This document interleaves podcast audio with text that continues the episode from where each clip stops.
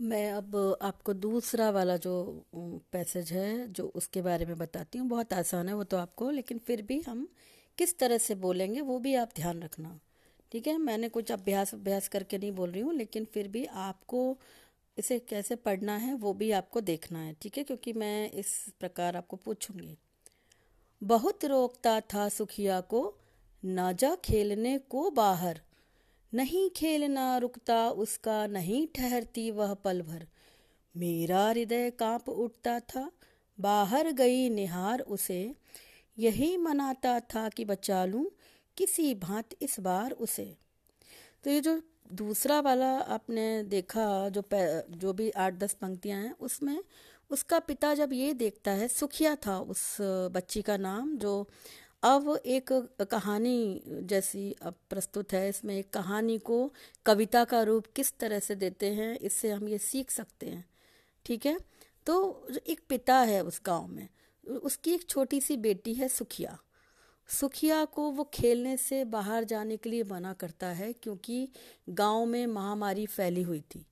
आपको भी पता है ना, आप अभी घरों में बंद थे, अब तो थोड़ा हम स्कूल या इधर उधर जाने लगे हैं, लेकिन बंद करके रखा था कि कहीं महामारी हमें भी, कोरोना हमें अपनी चपेट में ना ले ले। तो उसी प्रकार उस सुखिया का जो पिता था तो सुखिया का पिता अपनी बेटी को बाहर जाने से रोकता है कि कहीं मेरी बेटी बीमार ना हो जाए।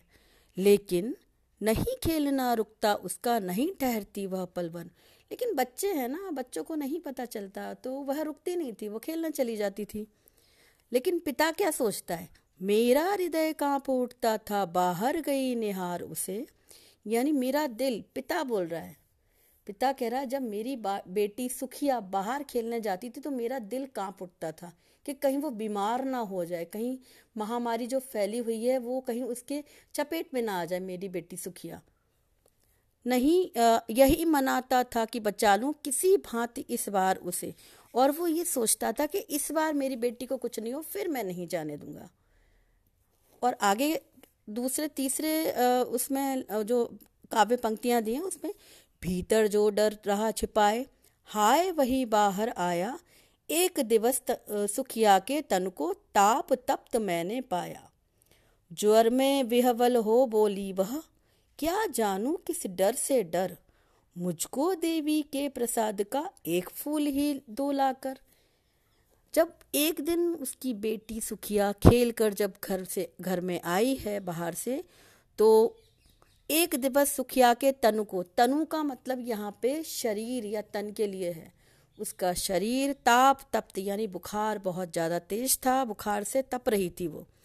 ज्वर ज्वर को भी बुखार के लिए बोलते हैं, जैसे इंग्लिश में हम फीवर बोलते हैं तो ज्वर, बुखार ज्वर हिंदी शब्द है तत्सम शब्द बोलेंगे और तद्भव होगा जो बुखार एक्चुअली हिंदी का नहीं है, उर्दू में उसे बोलते हैं तो बुखार हम, प्रयोग हम ज़्यादातर बुखार करते हैं तो ज्वर में वो बेहवल हो बोली, जब बुखार चढ़ता है तो हम बड़बड़ाते हैं, हम घबराते हैं तो वो लड़की घबरा गई थी, क्या जानू किस डर से डर पता नहीं किस डर से वो बोलती है कि पिताजी, मुझे देवी माँ के प्रसाद का एक फूल दे दो। देवी का वहाँ मंदिर बहुत मान्यता थी कि देवी के मंदिर में सब जाते थे। लेकिन आगे जब आप सुनोगे, आपने पढ़ चुके हो आप ये सब लोग तो इसमें बताया ना कि वो अछूत परिवार था। और अछूत परिवार में मंदिर जाने की मनाही थी, पाबंदी थी।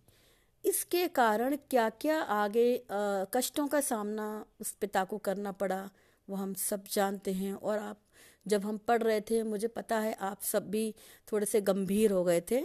तो अभी हम इस दो के बाद हम जब तीसरा आपको भेजूँगी मैं, ठीक है?